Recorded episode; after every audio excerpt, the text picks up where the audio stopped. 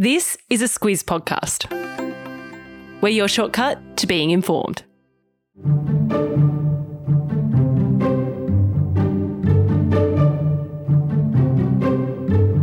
The G20 is meeting this weekend in New Delhi in India, and it's a big opportunity for world leaders to get into some big issues.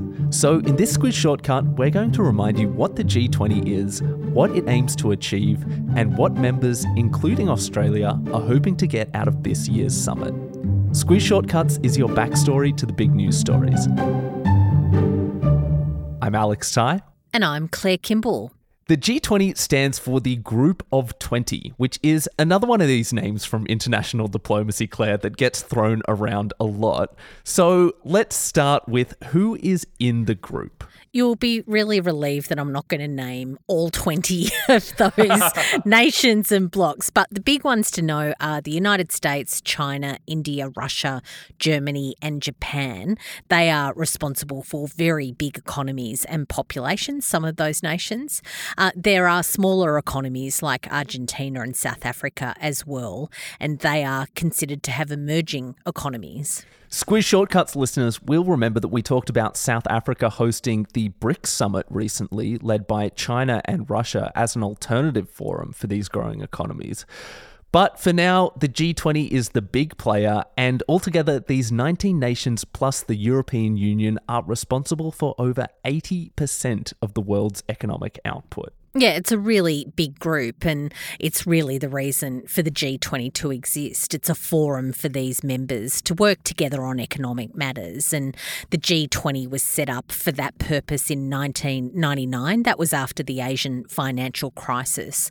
It was set up by G7 nations. It used to be the G8 in those days when Russia was still in the tent, but that G8 forum, now the G7, uh, is the world's biggest economies. They get together and coordinate what they see as good for the global economy. So they made the G20, and the idea, at least, is as the world becomes more globalized and economies interconnected, the G20 will be a forum for those high level economic discussions.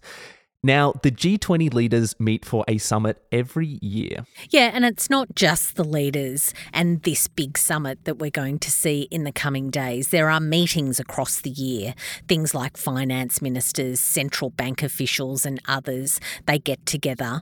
And keen listeners of Squiz today will remember that our Treasurer, Jim Chalmers, uh, and the outgoing Governor of the Reserve Bank of Australia, that's Philip Lowe, they went to the finance ministers' meeting together in India just after Lowe was told by Chalmers that he wouldn't get another term at the Reserve Bank. yes, that was a bit of a moment, wasn't it? Now, this year, all of these meetings across the year and the Leaders Summit, they are all happening in India because India is the president of the G20 this year. Yeah, and the way it works with the G20 is that the presidency rotates each year amongst each of the members, and the president country is the one that gets to set the agenda for those meetings of the year and host all of the summits. It's quite a big undertaking. So this year it's India, next year it's Brazil, Australia had our last turn back in 2014. And Claire, we should say that these summits, the point of them is general coordination between the leaders, but each summit also has the specific goal of releasing a joint statement that's been agreed on by all members of the G20. Yep, that's the communique, if you're feeling fancy, not just a joint statement, a communique. Uh, and even though the G20 is set up as a forum to coordinate on economics, whenever you get these world leaders together, there's going to be some politics thrown in. Uh, Russia, of course, has been a big focus of it, given it's a part of the G20. And ever since Russia's invasion of Ukraine, there have been a lot of difficulties in actually getting a joint communique agreed on.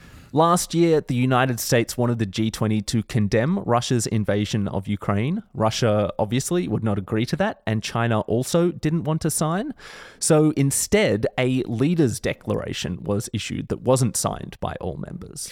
And this year, a week out from the leaders' summit in India, reports say that China's Xi Jinping isn't going to attend. Uh, that hasn't actually been confirmed, but officials are planning to host China's premier instead. Uh, it would be the first time that Xi or any president of China has skipped a G20 summit. It's a bit of a moment as well. Uh, and analysts say that it's really a shot at India. China and India aren't the best of friends, and years of tension between the two boiled over in a border conflict in 2020.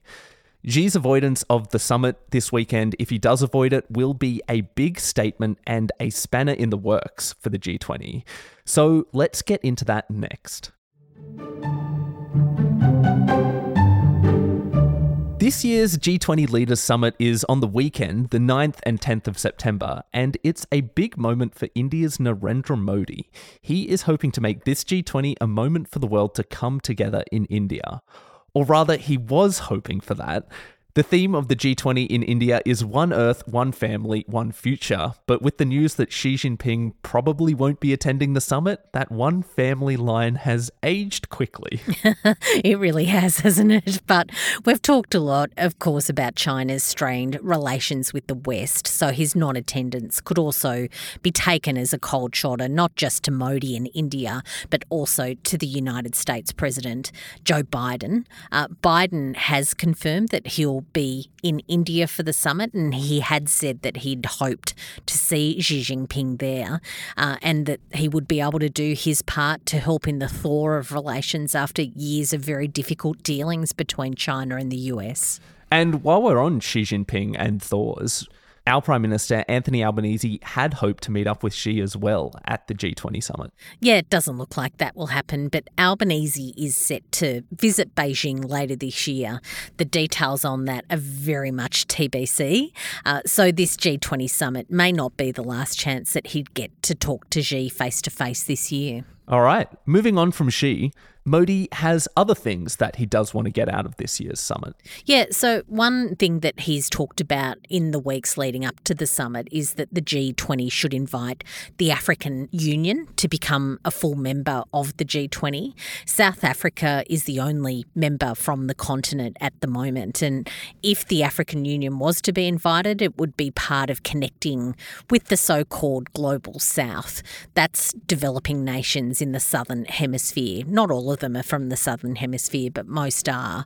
Uh, they're largely in Africa, Asia, and Latin America. Uh, and giving the African Union membership is a proposal that Joe Biden has already said last year is something that he would support. So it's one thing to watch out for in this summit. And the other big theme to watch out for is the language around Russia and its invasion of Ukraine. Yep, like the last couple of years, nations aligned with the United States will be pushing again to make a statement that condemns Russia's aggression in Ukraine.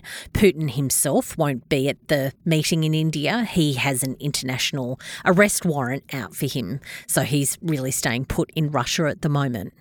As for Modi's take on Russia, he has previously said that he wants the war to end, but he hasn't been openly critical of Russia, and India still buys a lot of Russian oil. Yeah, it's tricky, and Modi has also said that instead of using the G20 to make political statements, he really wants the forum to focus on its economic mission. That means we'll just have to see if the Leaders Summit can get a joint statement over the line this time. And that is your shortcut to India's G20 Summit. Thank you so much for listening. If you like what you heard, please tell people about the podcast. And if you have any requests, you can send them through to hello at thesquiz.com.au. In the meantime, there are plenty more episodes for you to have a listen to, so get onto that. Until next time.